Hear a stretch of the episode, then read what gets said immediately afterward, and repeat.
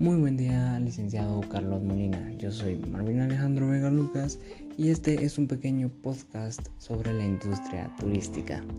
La industria turística es aquella que se basa en la diversión, la recreación y la generación de dinero.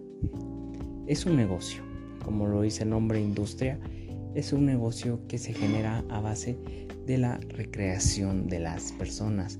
Es un negocio que genera muchísimo dinero todos los años, genera aproximadamente 898 millones de dólares al año. Solo una empresa de hotelería o restaurantería.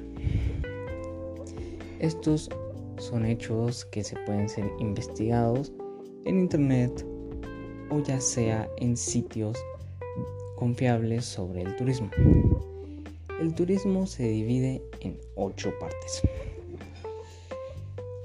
Estas pueden ser alimentos y bebidas, eh, turismo en la naturaleza, turismo marítimo, turismo cultural y turismo también de alojamiento.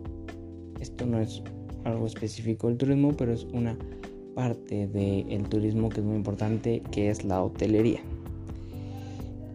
En fin, la industria del turismo ha sido una de las más grandes alrededor del mundo que también ha generado interés en los gobiernos para seguir desarrollando esta industria y seguir generando muchas ganancias.